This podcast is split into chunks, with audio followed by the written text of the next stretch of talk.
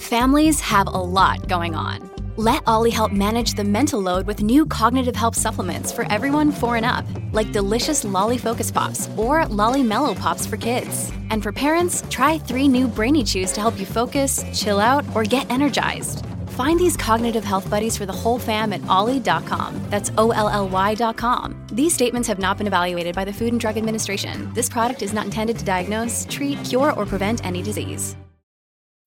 When you need mealtime inspiration, it's worth shopping Kroger, where you'll find over 30,000 mouthwatering choices that excite your inner foodie. And no matter what tasty choice you make, you'll enjoy our everyday low prices, plus extra ways to save, like digital coupons worth over $600 each week. You can also save up to $1 off per gallon at the pump with fuel points. More savings and more inspiring flavors make shopping Kroger worth it every time. Kroger, fresh for everyone. Fuel restrictions apply. Time for Fan Mail Friday, where we'll be answering your questions and dropping some knowledge and feedback to help you kick the weekend off right. If you're new to the Art of Charm podcast, this isn't the best place to start. Most of our content is much more in depth and longer format. So check out the best of at theartofcharm.com slash best or the fundamentals toolbox at theartofcharm.com slash toolbox. That's where we've got the fundamentals of body language, nonverbal communication, attraction, negotiation, networking, and everything else we teach here at The Art of Charm. All right, let's cut to it. Brian writes, I'm super sociable. I was in a fraternity in college and I really learned how to network with people professionally. I enjoy talking to new people and meeting new people. I recently moved to Columbia, South Carolina from Houston, Texas. The demographics are completely different. I'm a black guy who has always flowed well in quote unquote standard America, but here in South Carolina, I'm having trouble relating to girls. I've always dated interracially, but this town doesn't seem to be as open to it as Texas. The girls I'm running into are typically collegiate, and I'm far beyond that in my mindset. I'm 25, and the idea of talking about getting drunk in trashy college bars is definitely not my scene. Unfortunately, that's all that seems to be available here. My question here is how do I approach women who are clearly out of my league and just want to really make friends out here? I've listened to the podcast regarding making friends in a new city. I think it was really helpful, but overcoming these racial biases that exist in a place like South Carolina is still fairly difficult to overcome. Do you have any input? I do have input, Brian. Thank you very much. First of all, I looked at Brian's email signature, and he works for a consulting company. He has a good job. And, you know, you mentioned you've dated interracially before, so it's not something that's impossible in your mindset. However, you did throw out a little bit of a red flag. How do I approach women that are clearly out of my league?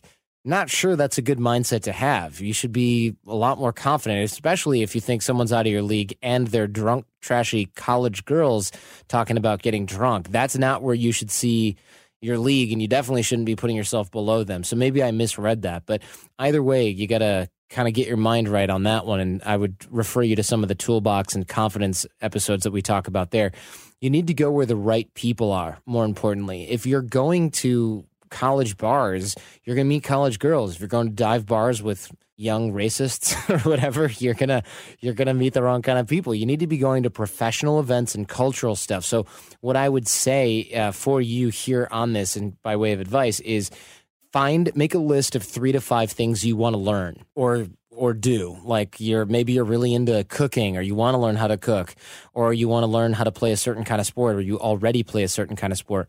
Join meetup groups meetup.com or join leagues or classes at community colleges or community centers that have that kind of thing and you're going to start to meet more normal everyday type of people that are probably more open to meeting other people as well and you're not going to be hanging out with dumb, you know, young girls that don't want to date you because of the color of your skin. Jason, do you have anything to add to that? Well, yeah, I mean, he was talking about just seeing all the the college things that that are going on. I went to Eventbrite. I put in Columbia, South Carolina, and just put the date from now till the end of the year. And I found 1,128 different events going on that he could go out. There were like professional events where he could meet people who are not in the college scene. You know, there's other things out there than just trying to find the the bars. Yeah, but I totally get that mindset because when you've gone to college and all you do is go to the bar and meet people, it's kind of hard to think about how to do that in other ways. But now is the time, my friend, because you're hitting the wall. Thomas writes Hi, AOC. Been listening to the podcast for about a year now. I have to say that the show has helped a ton in pretty much every part of my life, especially when it comes to situations like first impressions, job interviews, etc. Definitely helped me land the job I applied for earlier this summer. Although the show's been a tremendous help to me, there's been one issue I still can't seem to shake dealing with nonverbal communication. Being partially blind, I'm not able to see the majority of nonverbal cues. Many of the episodes on the podcast outline how important the nonverbal stuff is, including one of my favorite episodes where you guys interviewed the former CSIS agent. Yay, Canada. Although there are a couple tricks I've learned on my own and advice I've received from friends over the years in regards to reading body language, such as hang out in a quieter place to hear people's tone and timbre of voice, look for larger gestures, etc., that stuff only seems to work to a degree. Occasionally, I still seem to get the feeling I'm missing a lot of what's going on, and in some situations, by the time anybody uses their voice or anything significant I can pick up on, that usually means they've exhausted all their body language trying to communicate their point to me. What tips or advice would you guys have for someone who can't see the body language slash nonverbal signs? Is there any way I can still get close to the same amount of info that's given by visual cues? My other blind slash partially blind friends and I would greatly appreciate any advice you guys have to offer. I'm just imagining this room full of partially blind dudes just listening to this show, hanging out. And that's kind of it's funny, but it's also kind of a cool cool visual for me, pardon the pun. Uh, because I never thought about this being a great format for people who can't see. But by the way, you know, y- yes, you're missing some stuff because you can't see, but the good news is you're not missing a whole lot, uh, especially in dark, gross bars. You probably just don't know what you're sitting on, which is fine. Uh, I would say, look, man, you've got to rely a lot more on verbal communication, duh, right? You can lean in a little bit closer. That's the good news because you have, you're visually impaired. Uh, you can banter and you can say things like, since I can't see you, I can only assume you're leaning in and facing me because I'm super interesting. Or I can only assume you're really into me by your body language take it with a grain of salt. I'm actually blind. I mean, this type of banter is going to get you further than trying to explain, well, I can't see your nonverbal communication because, you know, you're going to have to use their voice to get the cues that their body normally has. So if somebody's a little bit disinterested, you're going to have to train yourself to hear that in their voice. And it's something that comes with practice because I know it's possible because I can do it and uh, and I can see just fine. I've trained myself to listen to those types of things. It's a little bit hard for me to tell you how to do that here on Fan Mail Friday, but you'll be able to tell when somebody's looking at you and talking and when they're not. You probably can already do that, and you can also sense if somebody's less interested by the amount of energy they're putting into their voice, the amount of emotion they're putting into their communication. Those tells. The good news, another bit of good news for you. Those tells are much more accurate than what people are doing with their body a lot of times because people who are polite might still have positive nonverbal communication or look friendly. It's a lot easier to misread, but vocal cues based on tonality are generally pretty accurate. You can probably already hear a lot of it. You just might not know what it is. Anxiety, friendliness, things like that. You're just going to have to dig a layer deeper and look for interest. So I hope that helps. It's a little bit tough to teach it in two minutes. Dear Jordan, my name is Christy. I am 28 years old and have been living the single life for the past two and a half years. I found your podcast this summer as I was searching through self improvement podcasts when I was preparing for a road trip. I am now hooked to your podcast and find your business and entrepreneurial advice fascinating. I especially love the body language interviews. I live in a rather large city in Alaska, and I largely find men to date through friends or on Tinder. I've been struggling to find guys who are actually striving to be better people while constantly improving themselves. I'm a recovering shy person and I have constantly made efforts to overcome my social fears. I want to see the same tenacity in someone I date. This is hard to decipher, of course, when you first meet someone and are getting to know them. What are the best questions I should be asking these men in our first encounter or a first date to see if they are the type of person who seeks to improve themselves as much as I strive to? I'm starting to realize how valuable my time is, which is why I want to ask the right questions at the beginning. Thanks. Oh, here's the thing, Christy, right? Actions speak louder than words. So when you're looking for people on Tinder or you're looking for people that are striving to become better people, the trick is it's really hard to ask them, right? You're looking for that tenacity, you're looking for questions to ask, but really it's not going to be something that you ask about. It's going to be something you see in their lifestyle. So I would say find out what they do for work, find out if they enjoy it, and find out what their hobbies are. Are they video games and watching TV on Netflix like Jason? Or, or is it hey, like, watch it. just kidding. Or is it like working out and reading or going to classes and learning stuff, also like Jason? So there's a lot here that's going to tell you what they like. Asking them, sure, everyone's going to go, yeah, I really like developing myself, but are they actually putting in the hours? Are they actually doing it? Is it somebody who learns Chinese in the morning, like myself, just for kicks? Or is it somebody who is waiting for the next installment of insert video game here so they can binge play over their winter break? Are they taking trips to Vegas to gamble, or are they taking trips to events or experiences elsewhere that might be a little bit longer lasting? Look, there's nothing wrong with the occasional Vegas binge, but if it's what they do every time they get free time, that tells you something about who they are and whether or not they're going to be a good match for you. These aren't guaranteed screeners, but they're a great start. So you can ask about those things instead of just asking them sort of specifically what they say they're into. Because again, actions speak louder than words, and people know what you want to hear, but it's harder to lie about what they actually do. Again, though, don't be too heady about this, or you'll be interviewing guys instead of dating them, and that's boring. You don't want to be that girl. Billy writes Here's my question in three lines. I'd like to know how other guys treat their former girlfriends slash romantic partners slash hookups. I don't want to punish them by avoiding and excluding, but I need to if I'm going to be emotionally available for other women. Yeah, good question, Billy. And in Billy's email, he gave us a lot of detail, which we'll skip some because it's personal and some because it's not necessary, and the rest because it's a lot.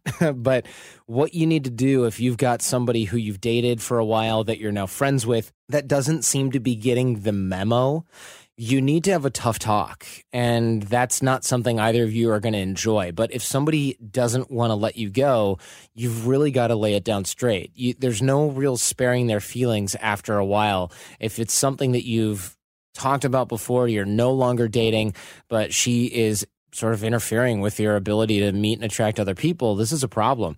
And unfortunately, you may need to cut her off from certain social events if she's not really going to play by the rules that you guys agree on here.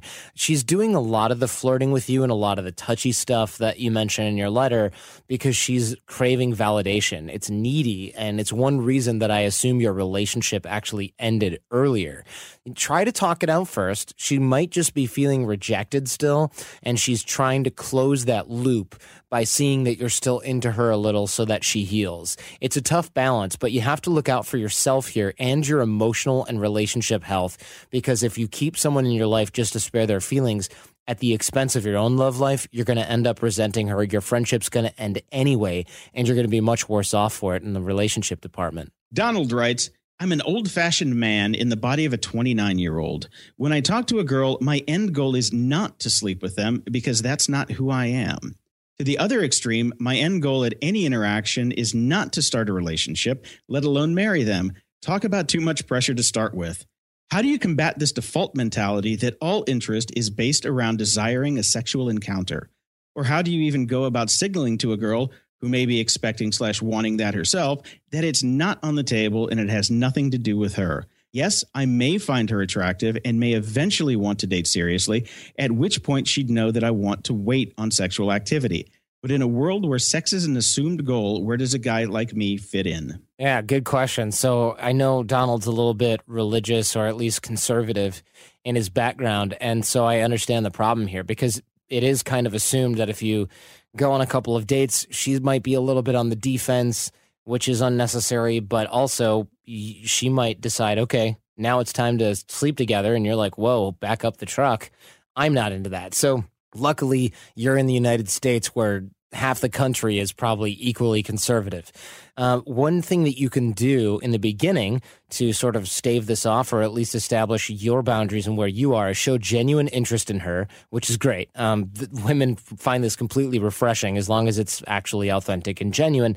And the brilliant part of that there is that since you're showing genuine interest in her, she might not care whether or not you get intimate really quickly. The other thing is you can set up dates during the day when possible. So dates at night, they're a little bit more romance esque, if you will, because there's low light, there's a little bit more formal environment. If you're doing things during the day, like hiking or hanging out or getting coffee, the idea that you might have intimate relations afterwards is pretty much off the table.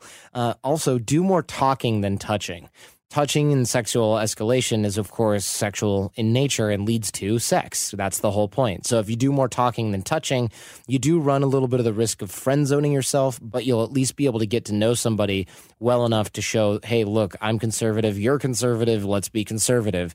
Otherwise you'll screen each other out. So that's really good. And last but not least when relationships are discussed don't be afraid to mention long-term relationships that's a good sign of someone stable. And it shows, like, look, my last girlfriend, we dated for X years. My girlfriend before that, we dated for a few years. That shows that you're not just bouncing from girl to girl. And that's a sign that conservative people generally find appealing because it shows that stability. You got to be careful, though. The balance here is you can't neuter yourself. If you come across as purely asexual, even the most conservative person might find it a little bit weird and you might screen them out by accident on the blog, one of the things we're talking about this week and and a little bit last week is how to enter the room like a boss. John Corcoran from Smart Business Revolution, good friend of ours, he wrote a post for the Art of Charm blog that talks about getting that first impression, that nonverbal communication, getting people to notice you when you enter the room and really nailing it. Why and how you enter a room and why that matters. And of course, some tips for projecting confidence and authority when you enter any room. I love it. Comes from uh, before you enter the room, before you even go out in public and uh, all the way when you stroll in. So that one we're finding pretty interesting. A lot of feedback from that one. So go to the blog and enjoy that. Theartofcharm.com slash blog for that. Anyway, hope y'all enjoyed that. Don't forget, you can reach me at jordan at theartofcharm.com. We read everything. We'd love to hear from you. More from The Art of Charm at theartofcharm.com. Now have a great weekend. Get out there and connect and leave everyone better than you found them. Over the last 17 years, we have launched our fair share of online courses, coaching programs, and finding the right platform has always been a challenge. They say if you do what you love, you never work a day in your life. But if you're an entrepreneur, you know the hard work that comes with it. That's why you need Kajabi. Kajabi makes it easy to run your entire online business from one platform so you can focus on what you love creating. Kajabi is the ultimate all in one platform that helps creators and entrepreneurs build successful online businesses by unlocking predictable recurring revenue. No matter your niche, Kajabi makes it easy to turn your skills, passions, and experiences into enriching online courses, exclusive membership sites, subscription podcasts, thriving communities, personalized coaching, and more. The best part Kajabi doesn't cut into your revenue because everything is owned and controlled by you.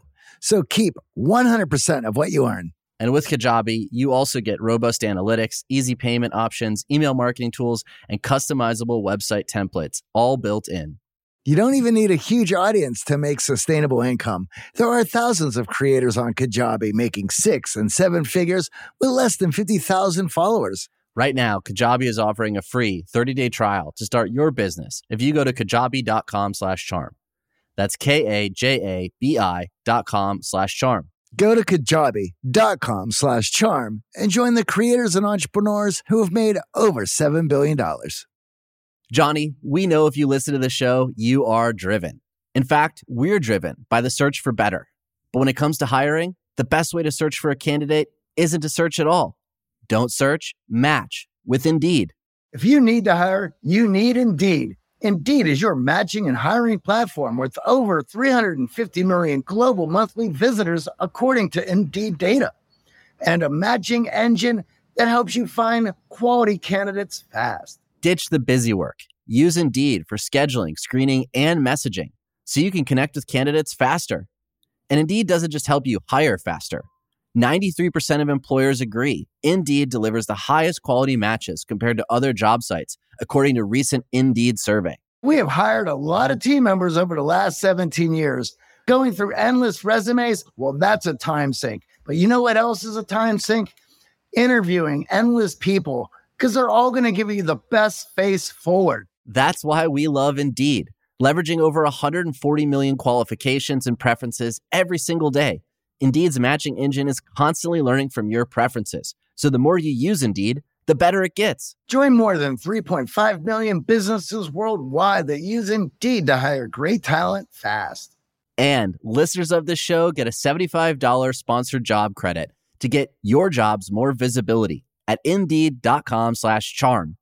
Just go to indeed.com slash charm right now and support our show by saying you heard about Indeed on this podcast. Indeed.com slash charm. Terms and conditions apply. Need to hire? You need Indeed. Thanks for listening to The Art of Charm.